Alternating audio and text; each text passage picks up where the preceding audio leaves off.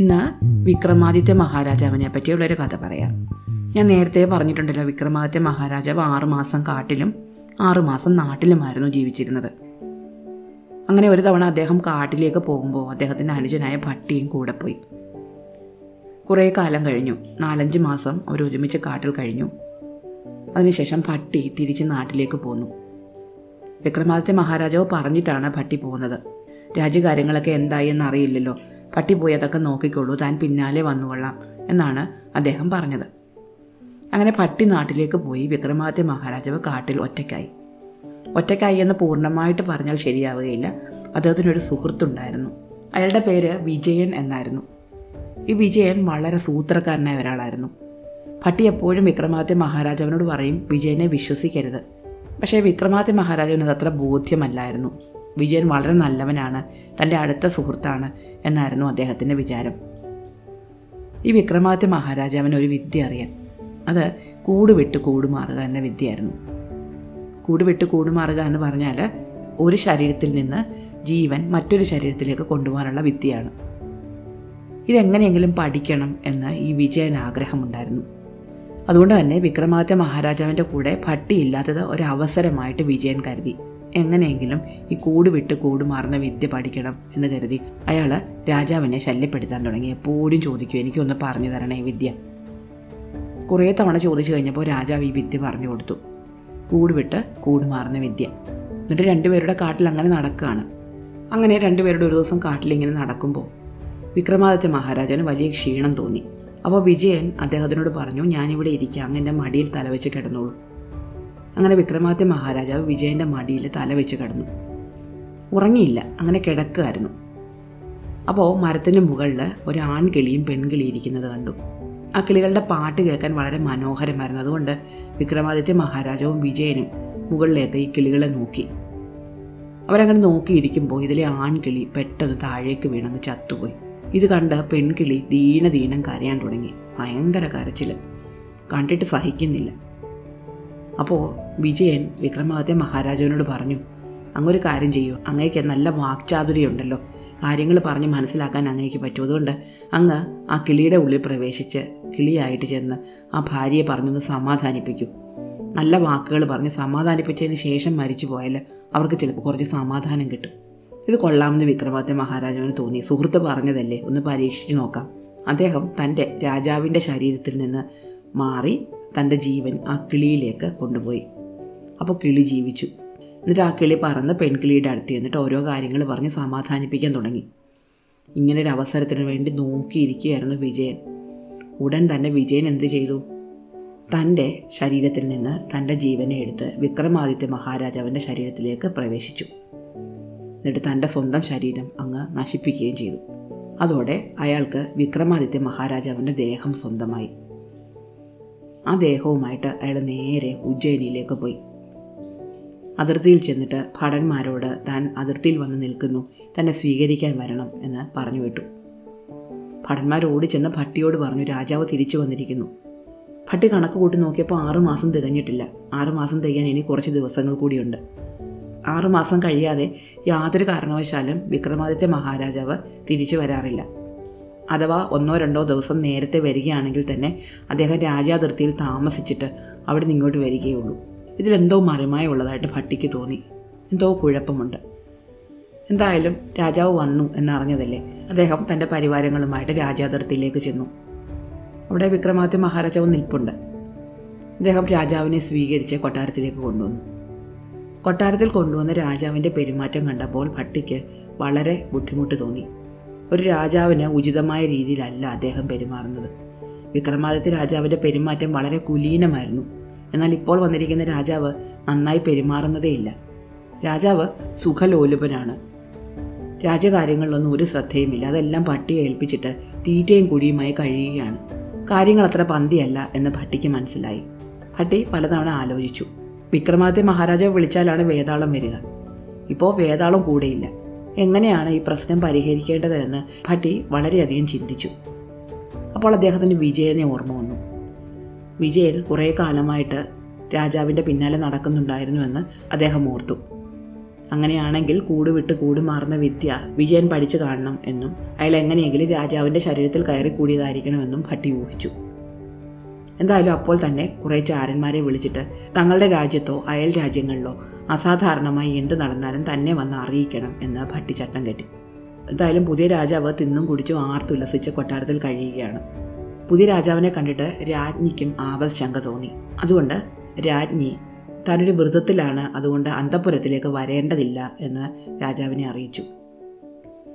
രാജാവിന് ഇതൊട്ടും ഇഷ്ടപ്പെട്ടില്ല. എന്തായാലും അങ്ങനെ കുറേ ദിവസം കഴിഞ്ഞു. ഈ സമയത്ത് നമ്മളുടെ കിളി, ആ കിളിയെ നമുക്ക് വിക്രമക്കിളി എന്ന് വിളിക്കാം, വിക്രമക്കിളി കാട്ടിലാണ്. പെൺകിളിയെ കാര്യങ്ങളൊക്കെ പറഞ്ഞ് സമാധാനിപ്പിച്ചിട്ട് തൻ്റെ ശരീരം നോക്കി വന്നപ്പോൾ ശരീരം അവിടെയില്ല. വിജയൻ തന്നെ പറ്റിച്ചുവെന്ന് കിളിക്ക് മനസ്സിലായി. പക്ഷെ എന്ത് ചെയ്യാനാണ്, എങ്ങനെ കണ്ടുപിടിക്കാനാണ്? കിളി ആ കാട്ടിൽ തന്നെ കുറച്ചു കാലം കൂടി കഴിയാൻ തീരുമാനിച്ചു. അങ്ങനെ കുറേ ദിവസം കഴിഞ്ഞു. ആ കിളി താമസിച്ചിരുന്ന മരത്തിൽ 1000 കിളികൾ താമസിക്കുന്നുണ്ടായിരുന്നു. ഈ വിക്രമക്കിളിയുടെ സംസാരത്തിൽ ഈ 1000 കിളികൾക്കും വളരെയധികം അത്ഭുതം തോന്നി. വളരെ ഉചിതമായ തീരുമാനങ്ങൾ എടുക്കാനും കാര്യങ്ങൾ മുന്നോട്ട് കൊണ്ടുപോകാനും ഈ കിളിക്ക് വളരെയധികം സാമർഥ്യമുണ്ട് എന്ന് മനസ്സിലാക്കിയ കിളികളെല്ലാവരും കൂടി ചേർന്ന് വിക്രമക്കിളിയെ അവരെ രാജാവാക്കി. അങ്ങനെയിരിക്കെ ഒരു ദിവസം ഒരു വേടൻ ആ മരത്തിലെ ഒരു വല വിരിച്ചു. കിളികൾ ആരും ഇതറിഞ്ഞില്ല. 1000 കിളികളും കൂടി ഒരുമിച്ച് വന്ന് ഈ വലയിൽ വീണു. മരത്തിന് മുകളിലാണ് ഈ വല. വലയിൽ വീണു എന്ന് മനസ്സിലാക്കിയ കിളികളെല്ലാം കൂടി കിടന്ന് ചിലയ്ക്കാൻ തുടങ്ങി. അപ്പോൾ വിക്രമക്കിളി അവരോട് പറഞ്ഞു, നമ്മളിങ്ങനെ കിടന്ന് ബഹളം വെച്ചതുകൊണ്ട് യാതൊരു കാര്യവുമില്ല. ഒരു കാര്യം ചെയ്യാം, വേടൻ വന്നാലുണ്ടെ നമുക്ക് ചത്തതായിട്ട് അഭിനയിച്ച് ഈ വലയിൽ കിടക്കാം. വേടൻ മരത്തിന് മുകളിൽ കയറി ഓരോ കിളിയായിട്ട് എടുത്തു നോക്കും. എല്ലാം ചത്തുപോയതായിട്ട് തോന്നുമ്പോൾ അയാൾ ഓരോന്നിനെയായിട്ട് താഴേക്കെറിയും. ഏറ്റവും ആദ്യം താഴെ വീഴുന്ന കിളി ഓരോ കിളി വീഴുന്ന ശബ്ദവും എണ്ണിക്കോണം. 1000 എണ്ണമായാൽ ഉടനെ ഒരു ശബ്ദമുണ്ടാക്കണം. എല്ലാം കൂടി ഒരുമിച്ച് പറന്ന് മേലേക്ക് പോകാം. പക്ഷേ 1000 കിളികൾ വീഴുന്ന ശബ്ദം കേൾക്കാതെ ഒരിക്കലും ശബ്ദമുണ്ടാക്കരുത്. ചത്തതായി അഭിനയിച്ചോണം. കിളികളെല്ലാവരും സമ്മതിച്ചത് നല്ല ഉപായമായിട്ട് കിളികൾക്ക് തോന്നി. അങ്ങനെ കിളികളെല്ലാം ചത്തതായിട്ട് അഭിനയിച്ച് ആ വലയിൽ കിടന്നു. വേടൻ വന്നു മരത്തിന് മുകളിൽ കയറി ഒന്നാമത്തെ കിളിയെ എടുത്തു നോക്കി. ചത്തുപോയതാണ്. അയാൾ അതിനെ താഴേക്കെറിഞ്ഞു. രണ്ടാമത്തെ കിളിയെ എടുത്തു, അതിനെയും താഴേക്കെറിഞ്ഞു. അപ്പോൾ ആദ്യത്തെ കിളി 2 എന്ന് മനസ്സിലെണ്ണി. മൂന്നാമത്തെ കിളിയെ താഴേക്കിട്ടപ്പോൾ 3 എന്ന് മനസ്സിലെണ്ണി. അങ്ങനെ 999 കിളികളും താഴെ വീണു. അപ്പോൾ വേടൻ്റെ അരയിൽ ഒരു കത്തി ഉണ്ടായിരുന്നു. ആ കത്തി പിടിവിട്ട് താഴേക്ക് വീണു. കത്തി വീഴുന്ന ശബ്ദം കേട്ടപ്പോൾ കിളി വിചാരിച്ചു 1000-ാമത്തെ കിളിയാണ് വീഴുന്നതെന്ന്. അതുടനെ ചിലച്ചുകൊണ്ട് പറന്നു. എല്ലാ കിളികളും ശബ്ദമുണ്ടാക്കിക്കൊണ്ട് ഒപ്പം പറന്നു. 1000-ാമത്തെ കിളി നമ്മുടെ വിക്രമക്കിളിയായിരുന്നു. അങ്ങനെ ആ കിളി മാത്രം വേടൻ്റെ കയ്യിലകപ്പെട്ടു. വേടന് ദേഷ്യം വന്നു. എല്ലാ കിളികളും തന്നെ പറ്റിച്ചിട്ട് പോയല്ലോ, ബാക്കി വന്ന കിളിയെ ഞെക്കി കൊന്നുകളയാം എന്ന് വിചാരിച്ച് അയാൾ അതിനെ 2 കൈ കൊണ്ടും കയ്യിലേക്കെടുത്തപ്പോൾ കിളി സംസാരിക്കാൻ തുടങ്ങി മനുഷ്യഭാഷയിൽ. കിളി അയാളോട് പറഞ്ഞു, നിനക്ക് സാധാരണ ഒരു കിളിയെ വിറ്റാൽ 1-2 കാശല്ലേ കിട്ടൂ, നീ എന്നെ കൊണ്ട് ചന്തയിൽ വിൽക്കൂ. പക്ഷെ വിൽക്കുമ്പോൾ 1000 പണം തരാതെ വിൽക്കുകയില്ല എന്ന് പറയണം. നോക്കിക്കോളൂ, നിനക്ക് 1000 പണം കിട്ടും. വേടന് ഇതത്ര വിശ്വാസമൊന്നും ആയില്ല. ഒരു കിളിക്ക് 1000 പണമോ? എന്തായാലും ഭാഗ്യം പരീക്ഷിക്കാം എന്ന് കരുതി അയാൾ ആ കിളിയുമായിട്ട് ചന്തയിലേക്ക് പോയി. ചന്തയുടെ നടുക്ക് കൊണ്ടുപോയി വിൽക്കാൻ വെച്ചു. കുറേ ആൾക്കാരൊക്കെ വന്ന് വില ചോദിച്ചു. അവരോടൊക്കെ അയാൾ 1000 പണം എന്ന് പറഞ്ഞു. കേട്ടവരൊക്കെ അയാളെ കളിയാക്കി ചിരിച്ചു.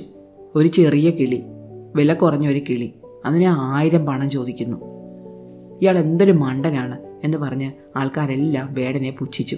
അന്ന് ആ ചന്തയിൽ ഒരു പുതിയ കട തുടങ്ങുന്നുണ്ടായിരുന്നു. ഭൂതലിംഗൻ എന്ന് പറയുന്ന ഒരാളായിരുന്നു കടയുടെ ഉടമസ്ഥൻ.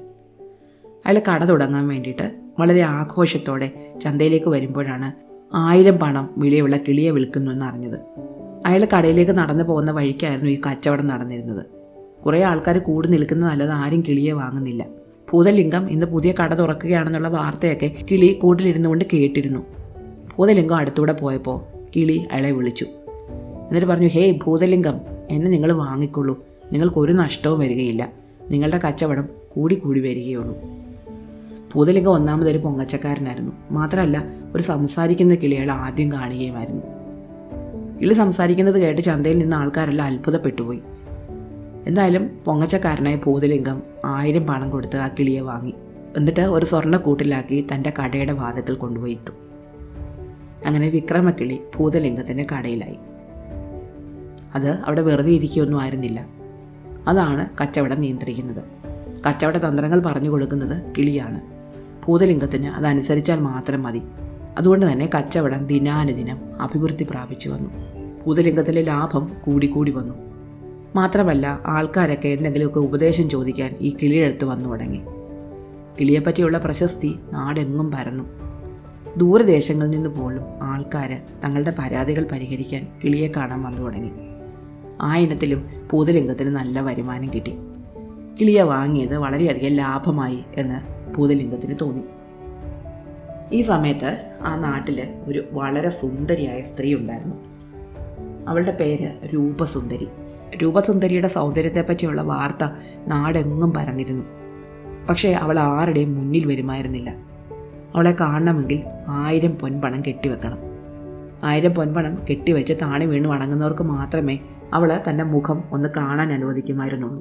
ഒരിക്കൽ 2 യുവാക്കന്മാർ നദിയിൽ കുളിക്കുകയായിരുന്നു. ഒരു കടവിൽ കുളിക്കുന്ന സമയത്ത് അവർ തമ്മിൽ സംസാരിച്ചു.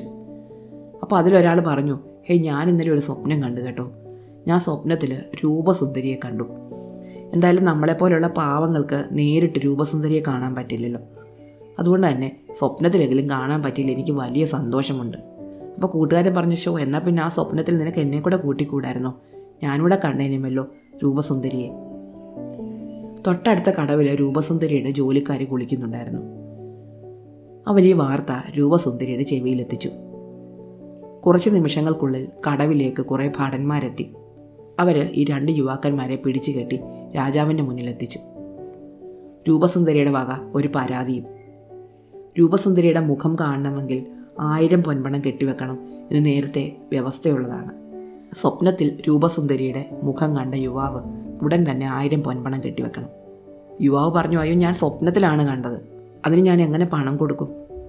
ഇതൊരു കുഴഞ്ഞ മറിഞ്ഞ പ്രശ്നമായിട്ട് രാജാവിനും തോന്നി. ഇതെങ്ങനെ പരിഹരിക്കണം എന്ന് അദ്ദേഹത്തിന് മനസ്സിലായില്ല. അപ്പോൾ മന്ത്രി പറഞ്ഞു, "അങ്ങ് ഇക്കാര്യത്തിൽ വിഷമിക്കേണ്ട. നമ്മുടെ നാട്ടിൽ ഒരു കിളിയുണ്ട്. നമ്മുടെ ചന്തയിലുള്ള ഭൂതലിംഗത്തിൻ്റെ കടയിലാണ് ഈ കിളിയുള്ളത്. എല്ലാ പ്രശ്നങ്ങൾക്കും ഈ കിളി പരിഹാരം കൊണ്ടുവരും." രാജാവിന് ഇത് വലിയ അത്ഭുതമായിട്ട് തോന്നി. ഉടൻ തന്നെ ഈ പ്രശ്നം കിളിയുടെ അടുത്ത് അവതരിപ്പിക്കാൻ രാജാവ് പറഞ്ഞു. ഭടന്മാർ ഈ സ്വപ്നം കണ്ട യുവാവിനെ പിടിച്ചു കെട്ടി പരാതിയുമായിട്ട് ഭൂതലിംഗത്തിൻ്റെ കടയിലേക്ക് ചെന്നു. വലിയ ആൾക്കൂട്ടവുമുണ്ട് ഈ പ്രശ്നം കിളി എങ്ങനെ പരിഹരിക്കും എന്നറിയാൻ വേണ്ടിയിട്ട്. പ്രശ്നം അവതരിപ്പിച്ചപ്പോൾ കിളി പറഞ്ഞു, "ശരിയാണ്, മുഖം കണ്ട സ്ഥിതിക്ക് 1000 പൊൻപണം കൊടുക്കണം. ഉടൻ തന്നെ 1000 പൊൻപണം കെട്ടിവെച്ചോളൂ." ആ യുവാവ് പറഞ്ഞു, "അയ്യോ, എൻ്റെ കയ്യിൽ 1000 പൊന്മണമൊന്നുമില്ല." കിളി പറഞ്ഞു, "ശരി, അങ്ങനെയാണെങ്കിൽ തൽക്കാലം നിനക്ക് ഇവിടുന്ന് കടം തരാം. നീ പിന്നെ തിരിച്ചു തന്നാൽ മതി." യുവാവ് പറഞ്ഞു, "അയ്യോ, തിരിച്ചു തരണമെങ്കിൽ പോലും എൻ്റെ കയ്യിൽ 1000 പൊന്മണം വേണ്ട. ഞാൻ ഇന്നേ വരെ 1000 പൊന്മണം ഒരുമിച്ച് കണ്ടിട്ടില്ല. എന്തായാലും കടം തന്നോളൂ, വേറെ മാർഗ്ഗമില്ലല്ലോ." അങ്ങനെ 1000 പൊൻപണം ഒരു കിഴിയാക്കി കൊണ്ടുവന്നു. കിളി പറഞ്ഞു, "ഇനി രൂപസുന്ദരി വന്ന് ഈ പണം വാങ്ങിക്കോളൂ." രൂപസുന്ദരി ഉടൻ തന്നെ തൻ്റെ കൊട്ടാരത്തിൽ നിന്ന് മുഖത്തൊരു മൂടുപടമൊക്കെ ഇട്ട് ഇറങ്ങി വന്നു. ഭൂതലിംഗത്തിൻ്റെ കടയിലെത്തി. അപ്പോൾ കിളി ഭൂതലിംഗത്തിനോട് പറഞ്ഞു, "ഒരു കണ്ണാടി എടുത്തിട്ട് ആ പണമടങ്ങിയ കിഴി കണ്ണാടിയുടെ മുന്നിൽ കെട്ടിത്തൂക്കിയിടണം." ഭൂതലിംഗം അങ്ങനെ തന്നെ ചെയ്തു.